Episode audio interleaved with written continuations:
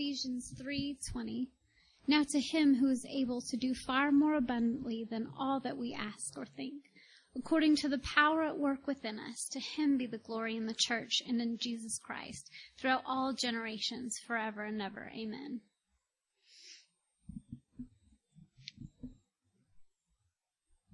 I, therefore, a prisoner for the Lord, urge you to walk in a manner worthy of the calling to which you have been called, with all humility and gentleness, with patience, bearing with one another in love, eager to maintain the unity of the Spirit and the bond of peace.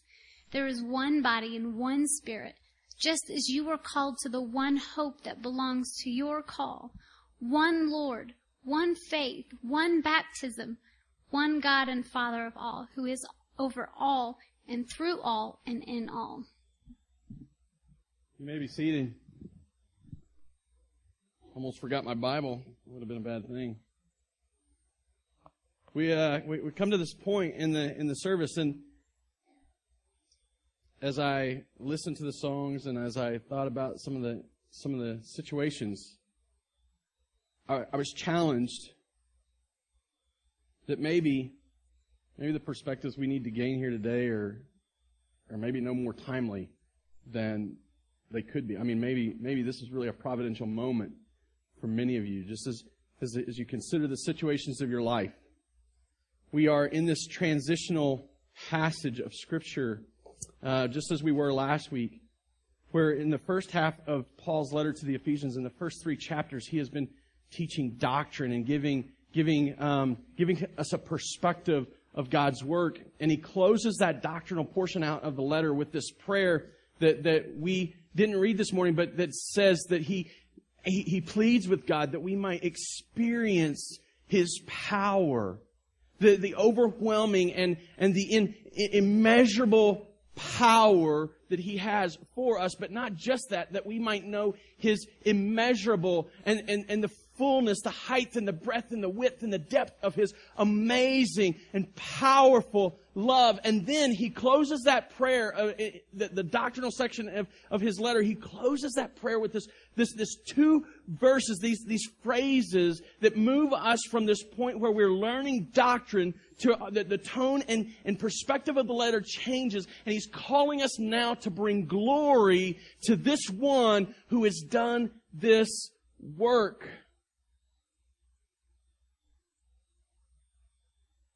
But that's difficult. And I think about the circumstances and situations in the lives of many of you in this room, and, and, and there's not just one of you. Several of you that I know, specific circumstances where you are where, where you are struggling, where you are uncertain of your standing or your position or your or, or your location, where you're where you're where you're feeling the weight and the hurt of this life.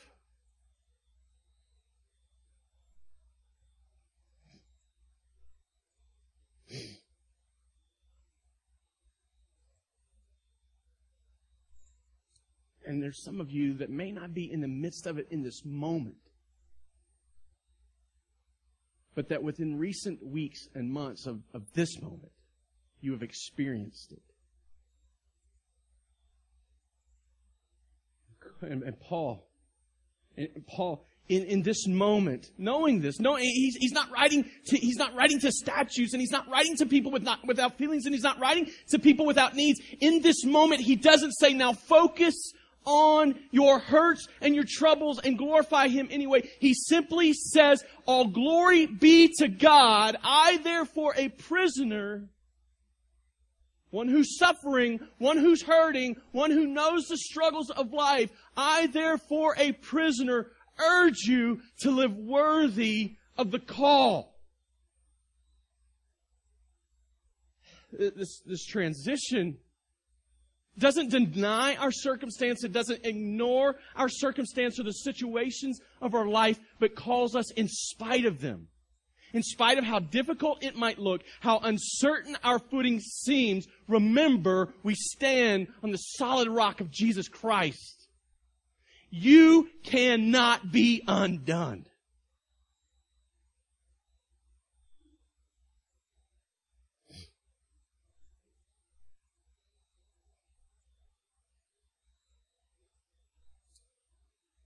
There is no moment, no circumstance no difficulty, no trial, no darkness, no situation, nothing in this world separates you from this truth. God loves you. He sent His Son and suffered for you. Now He calls you. Live worthy of that. In this transition, in this, in this, in the midst of this, it, it, it, there's a summary, and I just want to give you this. I want, I want this to be something that you, you repeat to yourself, that, that you encourage yourself with, that, that becomes something more than just a slogan. Like, like I said last week, this is not just a slogan. This is something that to, to define who we are.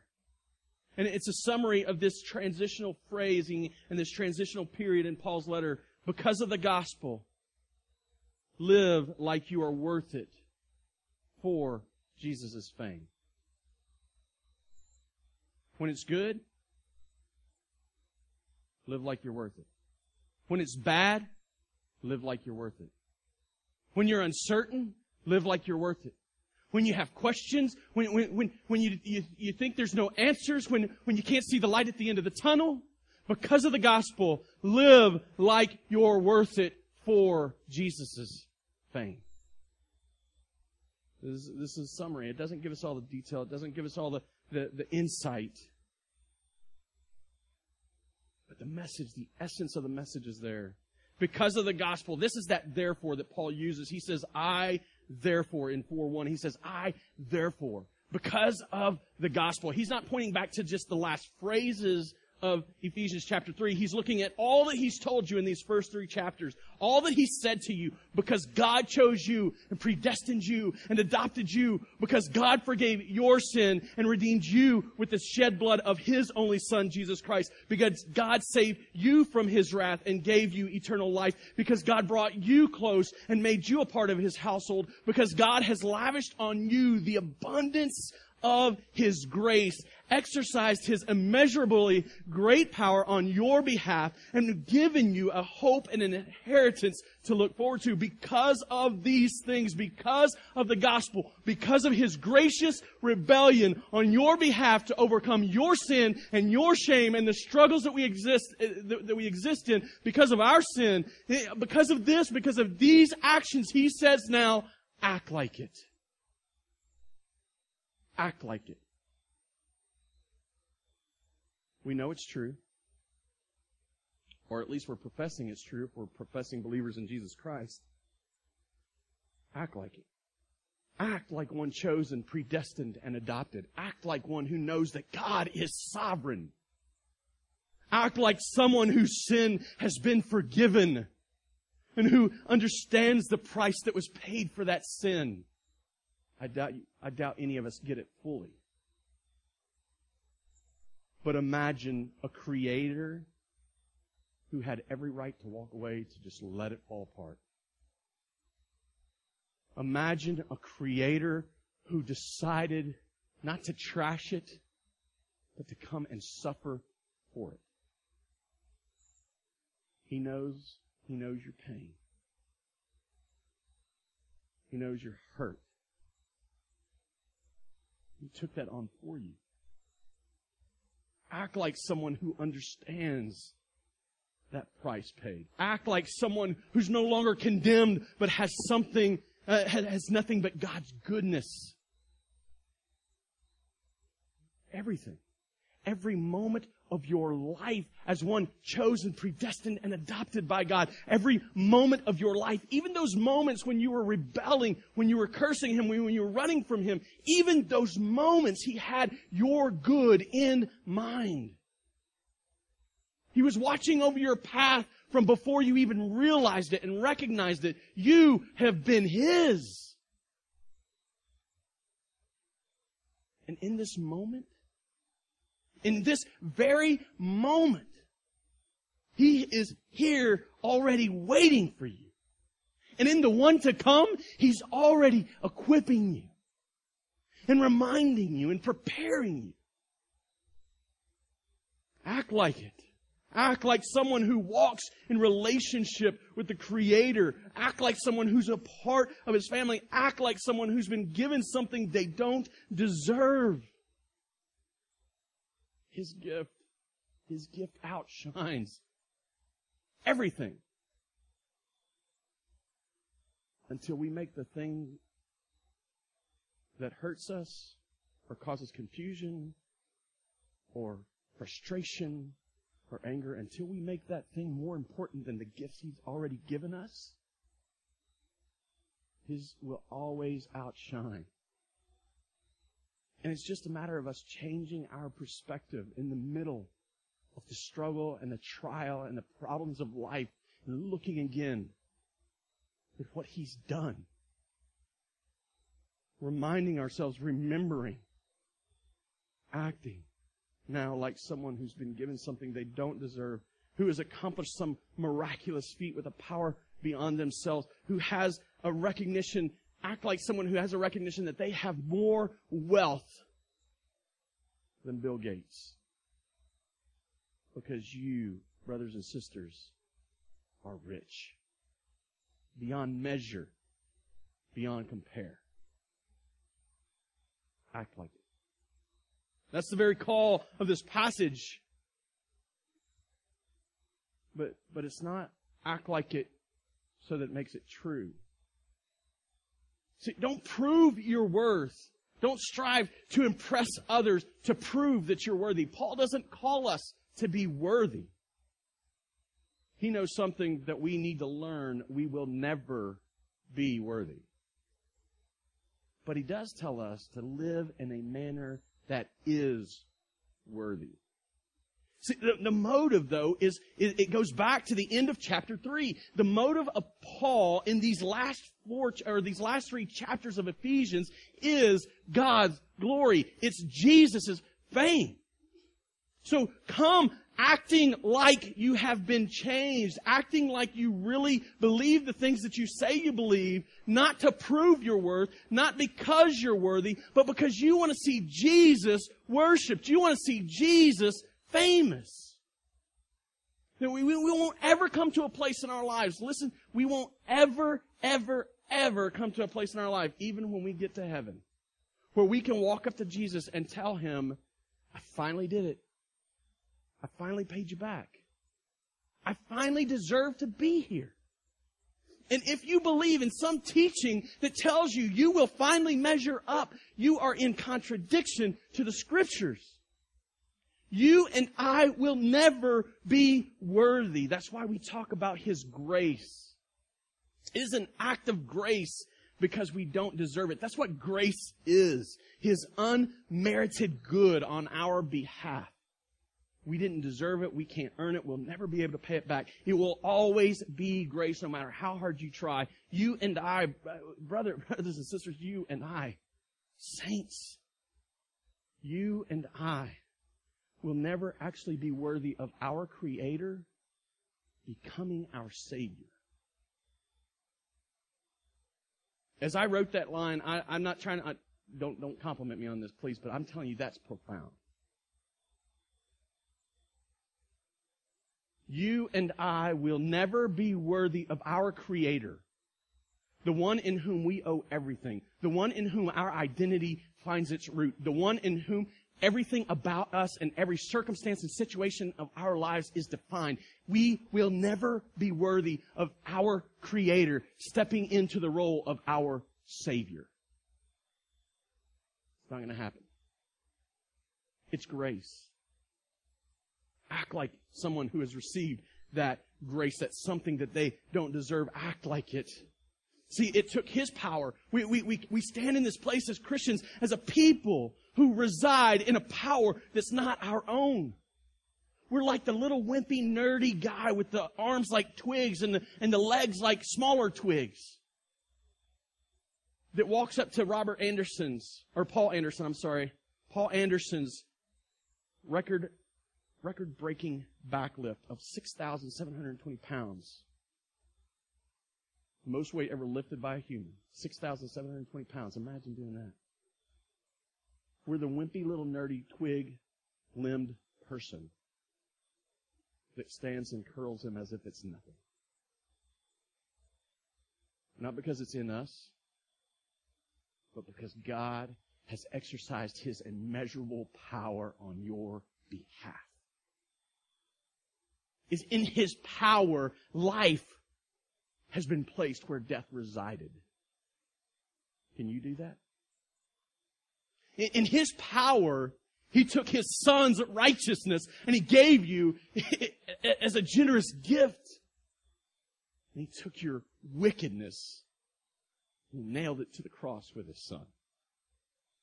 See, in his power, the circumstances that we live in in this moment don't define our eternity. They don't define who he is or what he's doing in your life. In his power, he even takes the worst moment of your life, the deepest, darkest hole that you've been in, and he uses it for your good. That's power, brothers, sisters, saints of God. Power. That all that we have been given belongs to someone else. It's a generous gift. it, it is, it is a gift that with such great generosity was bestowed on us. I love the language from Ephesians because it talks about his immeasurable power, his, his, abundant grace lavished upon you. He talks these high, uses these high and lofty uh, perspectives and, and, and, and words that, that draw us to a place that, that Tim Keller says it gives us nosebleeds because it's so high and so lofty. And He's bestowed it on you. He said it's yours. Act like it. See now, now, what, what that means is our lives should make His love, His grace, His power, His provision evident. When you and I, not just sitting in this room, but walking in the world, and not just walking in the world because we often talk about how we're supposed to live in the world, but in the midst of His people.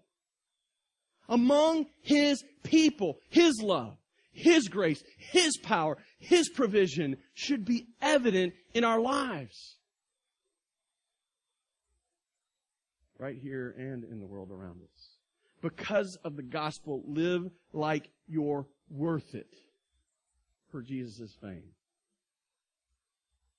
It's just not a summary of Ephesians. This is really the summary of, of the whole of Christian life. It, it's, it's the summary of what the rest of our life should look like. But that's, that's, that's big. In, in fact, in my mind, as I read that, I was like, Wow. What does that look like? It's great to sit here and talk about it, right? In, in non-practical terms and non, in, in, in, in just general terms. Be worthy. Act like you're worthy. But Paul doesn't leave us there, does he? In fact, with the remainder of our time, we're not just going to look at this summary of what he calls us to. We're going to look at some principles that will really guide us as we look at the rest of the chapter or at the rest of the, the, the letter of Ephesians, from, from here till the time we finish, these principles will kind of guide us and help us understand what He's calling us to. He gives us instruction, specific instruction, and some of it more specific than maybe we want to hear. But it's given. But these principles will help us keep it in context. Because in the weeks to come, we're going to deal with some things and we're going to say, don't do this. But we're never going to say, don't do this so Jesus will love you. We're going to say, don't do this because we're called to live worthy of the call for Jesus' fame. So living worthy, what is it? How do we do it? What's the principles that we need to understand as we strive to, to, to put specifics to it? Live worthy. It's a distinctly Christian call. Distinctly Christian. Something I think we're really good at today as Christians I, and, and I, I, think everywhere you look, you can see this. I, I, think that it's probably in every church. It's there, there's there's no no no no group of people who are exempt from this. No group of Christians who are exempt from this. No local church who doesn't have some people who who think this way. But we're really good at expecting others to do the very thing we've been called to do. And some of those others we're expecting to live up to God's call are people who have never met God's call. See, we're really good at casting our votes and striving to make our America very, very uh, righteous. Hey, we live in a country where you have that right, and I would expect you to. Vote your conscience. Honor Jesus. However you're voting, I, I, am not going to walk into a booth with you and tell you that's the right vote, but I'm going to tell you, however you're voting, you need to be able to lay, that, lay your head on the pillow that night and know that you've honored Jesus with that, with that vote. That's the reality of it. But in some way, we have begun to think that that makes people better. And we think if we can just get people to act this way, we'll be all right. Because it'll make our lives easier, right? I mean, if we don't have to deal with sinful people and they just all act like good Christian people, then it'll be a much better place to live. I had a friend that I used to know, I used to work with. In his mind, if he could get the people that we work together with, if he could get them to, to just quit doing bad things, we'd have a good place to work. So one of the things that he did was he put a cuss jar on his desk. And if anybody said a cuss word in, in his presence, he expected them to put a 25, a quarter or 50 cents. Maybe it's, I don't, I don't remember the amount. I just remember there was an expectation. And, and, and I confronted him about it and I was like, you know, this is asking non-Christian people to act like you think Christians should act. Because most of the people I worked with, he and I worked with, they were not Christian. They were obviously not Christian. And, and, and what he did shocked me. It surprised me because he didn't say, oh, yeah, you know what? You're right. It's the gospel that makes us righteous and enables us to, to live a righteous lifestyle. He pulled out a Bible verse. And he said, look, if, if read this verse. And he took this verse out of context, and I don't even remember where it was. Something in the Psalms, but basically it was, you're helping. It, it, he was trying to prove the point that he was helping them be loved by Jesus if he got them acting the right way. I just, to be honest, that made me want to cuss. I was ready to. I was ready just to start cussing, just cuss. what he was missing was that that kind of thing never works. Never works. And honestly, it didn't last. Because people just thought it was funny. And so they cussed in front of him on purpose. And you know how much money went into the cuss jar? Not much. He might have been able to buy a soda once in a while. But his people were just teasing. Him. They made a mockery out of it. It never works.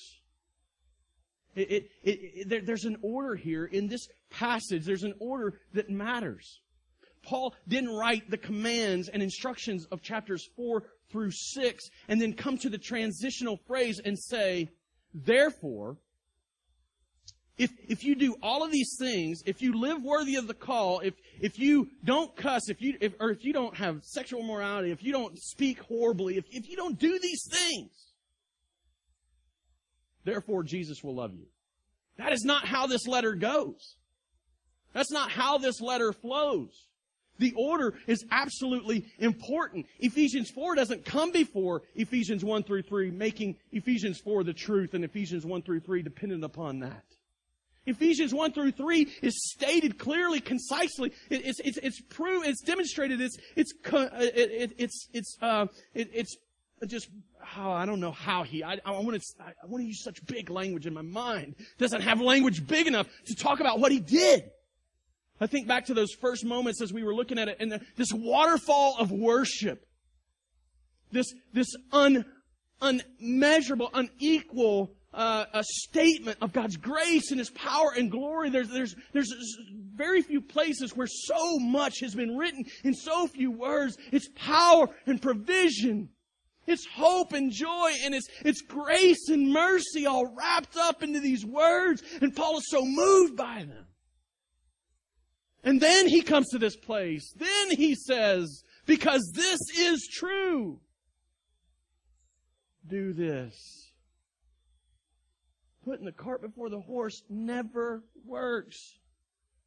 You'll never go anywhere. And it's not just about order. We can't go to somebody and say, here's Ephesians chapter 4 through 6, read those and measure up.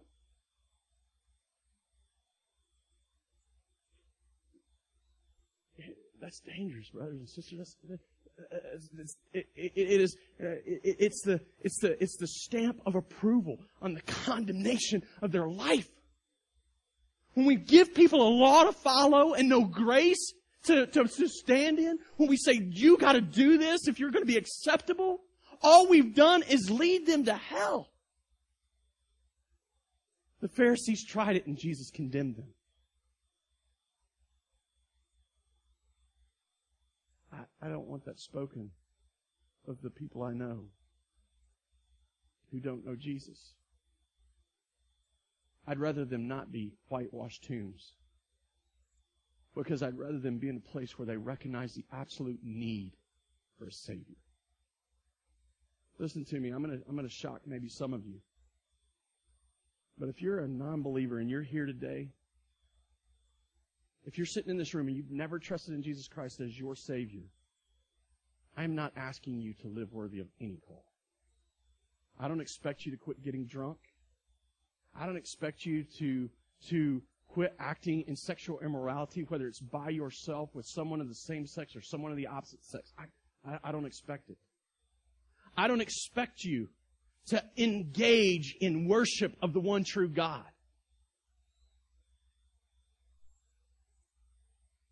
But don't mistake this lack of expectation with the idea that there's nothing here for you.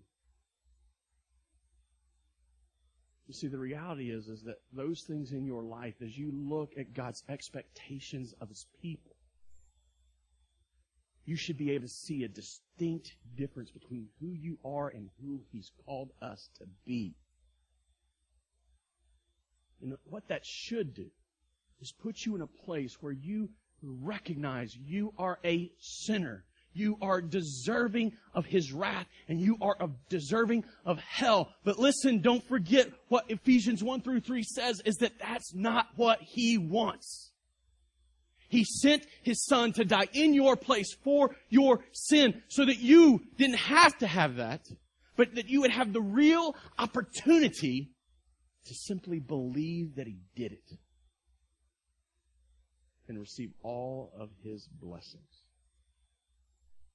You see, if you're sitting here as a non-believer, I'm not asking you to live up to some standard. But I'm hoping that you'll measure your life in light of His grace and you'll recognize that you need to turn from your sin and lean into the cross. And trust Him for your salvation. And until, until you've come to that place, until you've trusted in Him, this call doesn't belong to you. It is distinctly Christian. It is for the believer. Once you believe, with all the saints here, the expectation is yours. But let me just encourage you with this. We're never going to expect you to have it all done tomorrow. This is the rest of your life. As Paul wrote these words, he was not writing to people who had it all together. He was giving this instruction because they needed to hear it. Because they needed, just like the rest of us, they needed to know how to apply their faith. I trust Jesus. Now this is what I'm going to do in light of that. Live worthy. It's a distinctly Christian call. The second one, live worthy. it's the call no matter what the cost. Paul was a prisoner. He was, he was in chains for this. We've done this before. I, I wasn't going to do this today, but as I prayed this morning, I felt like we should do it. Um, I want you to, I want you to do something with me. And, and I didn't bring the verses, I didn't put them on the screen because I want you to do this with me. I want you to turn over to Second Corinthians. Second Corinthians chapter 11. And I want you to look at verses 23 through 33. Whether it's on a phone, whether it's actually in a Bible, I mean, you know, there's no telling how we're carrying the scriptures with us today. Whatever you're carrying with you today, I want you to open it up. I want you to look at this passage. And Paul, this is not really the point of the passage, but it's going to illustrate my point. Paul is, Paul is, is, is basically being sarcastic and he's, he's demonstrating all of these things that he could boast in. But in verse 23, he says, are, are they servants of Christ? I am a better one. I am talking like a madman with far greater labors, far more imprisonments, with countless beatings, and often near death. Five times I received at the hands of the Jews the 40 lashes less one. That's 39 lashes. And I don't care if you subtract one or not. 39 probably stinks, right? I don't want to get 38. Do you? Probably not. Three times I was beaten with rods. Once I was stoned. And I'm not talking about the little river rock that we have in our flower beds out in the, out in front of the church. I'm talking about stones where they take up your whole hand. They may be bigger than a baseball. They may look like a softball, but they're a whole lot harder. And when they hit you, they hurt. In fact, when he got stoned, he was left from, for dead. They, they, they stoned him. I'm sure he's covered up with a pile of rocks, stones. And they walk back into the city because they think he's dead. And like this moment you see in a movie where the hand, poof, I'm alive! That's Paul. I got stoned for it. Countless beatings, often near death. Five times I received. Three times I was beaten with rods. Once I was stoned. Three times I was shipwrecked. A night and a day. And I was adrift at sea on frequent journeys in danger from rivers. This is, this is so funny to me. I was in danger from rivers. You ever been in danger from a river? That's the danger that comes at the expense. I mean, God's the one in control of rivers, right? But I'm in danger from rivers.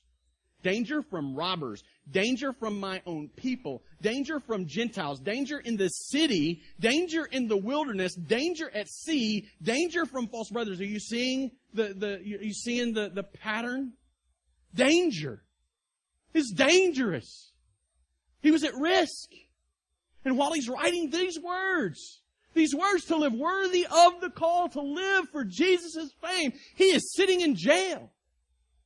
Do it. Live it. Despite the cost. He goes on, I, I, won't finish it, but what I want you to do is I want you to take some, I want you to highlight it, underline, whatever you do on the device or the paper that you got in front of you, I want you to highlight that. Because there is none of us, I don't think any of us sitting in this room that have experienced the struggle and trial and problem that Paul faced as he pursued Christ. And the next time you're in the midst of it, I want you to remember this. But I don't want you to stop there. See, I want you to flip over to, to really where he comes to the culmination why he's doing what he's doing. In 2 Corinthians chapter 12, verse 9 through 10, I want you to highlight this too. Where, where he says, My grace, but he said to me, this is God's answer to Paul. My grace is sufficient for you. My power is made perfect in weakness. Therefore, I will boast all the more gladly of my weaknesses so that the power of Christ may rest upon me. For the sake of Christ, then, I am content with weaknesses. When was the last time you felt content? I am content with wickedness, weaknesses, insults, hardships, persecutions, and calamities. For when I am weak, then I am strong. Listen, the call to live worthy is a call no matter what the cost. No matter how difficult the road looks ahead of you, no matter how difficult the circumstance you reside in in this moment, no matter how difficult your past has been, live worthy in spite of the cost. It's, it, it, it, it's, it's, it's difficult. But the reality is when we recognize, when we understand the first three chapters of, of Ephesians. And then we turn around and we wallow in self-pity and guilt. And hear me, I'm, I'm, I'm, I'm being direct, but I want you to know this is not to, to make you feel worse, but to challenge you with the truth. When we wallow in our hurt and self-pity, not that there's not a time of mourning, but we shouldn't mourn as the Gentiles do. When we wallow in it, and when we, when we get dissatisfied with the circumstances that we live in, when we're, when we're so frustrated with the here and now that all we can think about is what is next, we're actually denying that God's good now. we're actually denying the truth of Ephesians 1 through 3, specifically verses like the first chapter, verse 3, where he says, Blessed be the God and Father of our Lord Jesus Christ, who has blessed us with every spiritual blessing in the heavenly realms. You see, the reality is, it's like this when, when we're in this place of pity and, and frustration and anger and, and we're, and, and we're needlessly wallowing in this pity of ourselves, we're basically telling God He's failed to give us something to live the life He's called us to live. Let me just ask you to think of that. How has God failed you? What did He fail to give you to be the person you're called to be, whatever situation you face in this moment? Let me, let me assure you, brothers and sisters, Ephesians 1 through 3 tells us He has not failed to give you anything. He has blessed you with every spiritual blessing in the heavenly realms. And the only reason we struggle is because we try to define the spiritual based on the physical rather than defining our physical perspective based on the spiritual.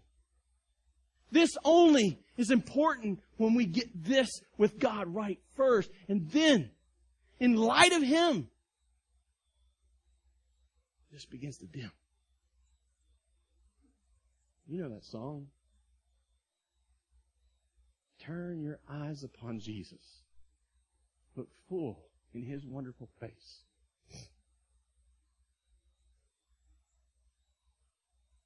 And the things of earth will grow strangely dim the light of his glory and grace. I'm not telling you they won't be difficult. I'm not telling you that there won't be times of mourning and sadness. There certainly will. There will be calamity. There will be danger. There will be trial and there will be struggle. But His grace, His glory, outshines it all. All we got to do is get our, get our focus right. Get our perspective right. Get our attitude right to, to act like people who've been given all that we've been given. To live being worthy, it's the, the call, no matter what the cost. Living worthy is measured by our character, not our resume. You, you wouldn't believe how many, how many people come to me and tell me all they're capable of doing and all that they've done. I, I hear it a lot. Especially because we're in a, we're in a network and I'm involved with uh, uh, um, assessing church planners. these young guys come in and they've got all of this ambition, and it's all about what they can do. Man, there's nothing wrong with godly ambition. But I'm going to tell you if your godly ambition, if your ambition outshines your character, your ambition's probably not godly. You get that? You see, Paul doesn't come here and say, How many people have you led to Jesus. He doesn't say how many you live worthy so that we can count the number of people that you baptize or the number of churches that you start or the number of people and Bible studies that you take part in. He doesn't say come and show me your list of accomplishments. He says come and live worthy and that's measured by your character. He says humility, be humble. You know what it is to be humble? It's not to think less of yourself. C.S. Lewis says not to think less of yourself, but think less not to think less of yourself, but think of yourself less. You see, the idea is that humility is about us recognizing our proper standing with God, our proper position in the created order, and recognizing that as we look to our left and our right, that there is no one else less worthy than we are. Arrogance is all about puffing ourselves up and presenting our opinions as more worthy and denying others their right to an opinion. Arrogance is about making sure that you shine over others. Arrogance is about making sure that you get your way while others have to give up what they want. Arrogance is all self-centered. Humility puts us in a place where we recognize that it's God's will to be done, not ours. It's God's opinion that matters, not ours. And that our value, like everyone else, is intrinsically tied up in His perspective and His love. He calls us to be gentle and meek. Or he, it says gentle here, but the, but the word in the Greek could also be translated meek. What that is, is power under control. Let me explain that to you. You see, we, we think of meekness as, and gentleness as something that is um, a weakness. Because who wants to be a doormat, right? Man, when somebody does something wrong to you, you, you owe it to yourself to get revenge. Meekness, gentleness, is having the power to do that, but not exercising it. The wind is said to be gentle or meek. It can cause great destruction, but when a gentle breeze blows, it's under control, right? Jesus was said to be gentle or meek. He had the infinite, the, the immeasurable great power of God could have destroyed it all in a moment. Could have called the angels down and, and crushed us in a second, in the blink of an eye. At the word of his mouth, it could have happened. But under control. It was exercised with gentleness. It was, it was re- returned with grace and mercy. You see, meekness is about, is, is about us accepting a wrong and returning grace and returning mercy. It's taking power that we have to, to seek revenge, to exact revenge, and saying, I'm going to control that. I'm going to take hold of that. And when I respond, grace, mercy, love. That's the call. The character that God works out in us. And He doesn't just work it out in us, He calls us to it. He doesn't just say gentle and meek, and He doesn't just say humble, He says patient. Well, I can wait. I've learned to wait. My wife will tell you she waits on me all the time, but that's not the word. You see, I, I, I really like the King James translation of this better because they make a distinction between patience in the sense that we're waiting and, and long suffering. The Greek word here is pointed at people. There's a different Greek word. Macrothumio is the Greek word that's listed here. King James uh, interprets it long suffering, and it is pointed at people. There's a hupum. I'm going to say it wrong. It doesn't matter. There's another Greek word for uh, circumstances and waiting. There's a whole other Greek word to say that.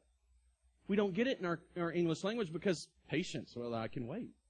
No, this is suffering along with people putting up with their junk, putting up with all the difficulties it is to live in relationship, to live worthy of this call is to have this character humility and meekness and patience. And, it's, it's, this, it's, the, it's the patience that Jesus and God has looked on us with, the suffering long with us. Consider what God has put up with you. well, wait a minute. I don't really want to do that. what he's calling you to. And love. Not just a simple emotion of love. The, the word is agape. It, it's that sacrificial, beneficial love for someone else's good, not yourself. It's the active, I, I'm not waiting around. I'm going to get busy doing this, not because they did something, but because I just want to give it to them. This is how we know what love is. 1 John 3:16. This is how we know what love, agape, is. Christ laid down his life for us. And this we ought also do for our brothers.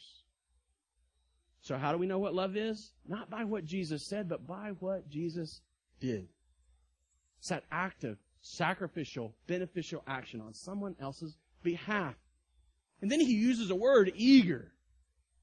This is the ambition piece. This is about someone who has a sense of urgency, who's not procrastinating, who's not putting it off. Well, you know, I really feel like I feel like playing some video games right now. I'd rather rather watch a movie. I'd rather go hang out at the club. I've got something more important to do. Eager, sense of urgency, diligent to accomplish a task. But look, he defines that task. He doesn't just say, oh, it's a person who has ambition. Eager to what?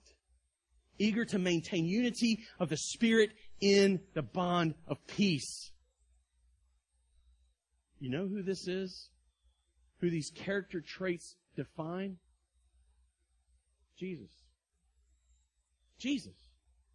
That's who he was. That's his character. And how Paul is telling us that our character should mirror that of his. Our character should be defined in the same way as his. That's what it looks like to live worthy of the call. I think when we get that piece right, the accomplishments will come. But until we get that piece right, all that we accomplish is no different than the many, many, many, many, many people who accomplish many great things in their own name. Go and do. And live worthy of the call for Jesus' fame. And that leads us into our, the last point. Live worthy. If you're trying to do it by yourself, you're not doing it. You'll never do it. You cannot be a Christian by yourself. It's not going to happen. Did you hear those words that were read? The, the character traits humble demands community. Meek, gentle demands community. Long suffering, patient with people demands community. Loving, you can't love if you don't have people to love. Eager to maintain unity? How do you do that by yourself? How do you bear with one another in love if you don't have one another to bear with? You know, it's really interesting. Words like this were written. Paul knew how difficult it was to maintain Christian relationship because how broken we are, right? Because the reality is, is there, everyone in this room, whether you want to admit it out loud, and, and you may get mad at me for saying this, every one of us fight our own securities, and really we want our own way. Own it. Be okay with it for just a minute. Because it's the truth. Your flesh demands this of you. But the Spirit of God alive in you empowers you to do something different. And now he tells us that together, listen, I'm going to read it again because it's been a little bit since we read the whole passage together in, beginning in verse 4, in one body, one spirit, as you were called to the one hope that belongs to your call, one Lord, one faith, one baptism, one God and Father, not of you, of all. You know who the all includes? The Christians sitting in this room. The Christians in the church building down the street the Christian who is frustrated uh, because they are um, bothered by something going on in their life and they didn't go to church this morning. The, the, the Christians that, that are, are in uh, denominations that don't agree theologically with ours. The Christians that live in Missouri at large, in uh, uh the Christians who in a, a world away from us, whose methodology and worship looks radically different than ours. Wait a minute. The Christians whose worship in our very city, whose methodology and practice of worship looks radically different than ours. But it's still directed to this one God and Father of all. Look, we don't have it all right. You don't have it all right. We were never meant to be by ourselves in this. So as a people, as a church, if, if, if we begin demeaning churches, the bride of Christ, because we don't like the things that they say or like the songs that they sing or even like some of their secondary doctrinal positions, as long as we're together in the essentials, the one, the ones of this passage, as long as we're together in these things, humility, meekness, love, eagerness to, to work together and, and to, to fight for this unity. To be this people of God. You see, because what's happening when we are brought together in this way, as we are united together, we are divided from the world. Do you know where your first, foremost, primary efforts for this worthy life should be? Where does he say in this passage? eager to maintain unity. We owe our best to God. And He's asking us to give it first to His people. So if you don't have Christian friends, you're not living worthy of the call. If you'd rather be around non-believers, there's something missing. Something that you're not believing. Some, some other gospel that you've accepted. I'm not saying that you're not called to be around non-believers, but your primary efforts should start in the church among his people. Eager to fight for unity. Eager to be loving and humble and meek and to bear the weight of loving one another. And trust me, I like you. I love you. Sometimes that's not easy to do. And the reality is I know the true, the same is true about me. I hope you like me. I want you to love me. But I know sometimes that's not easy. That's the call. That's the worthy life.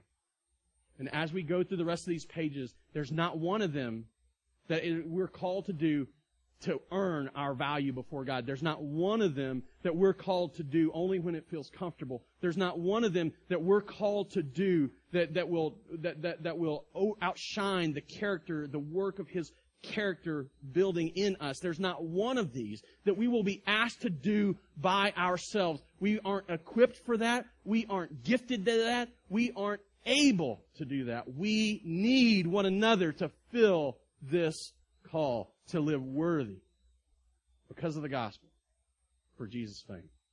Let's pray. God, you're good. Your grace so rich and abundant.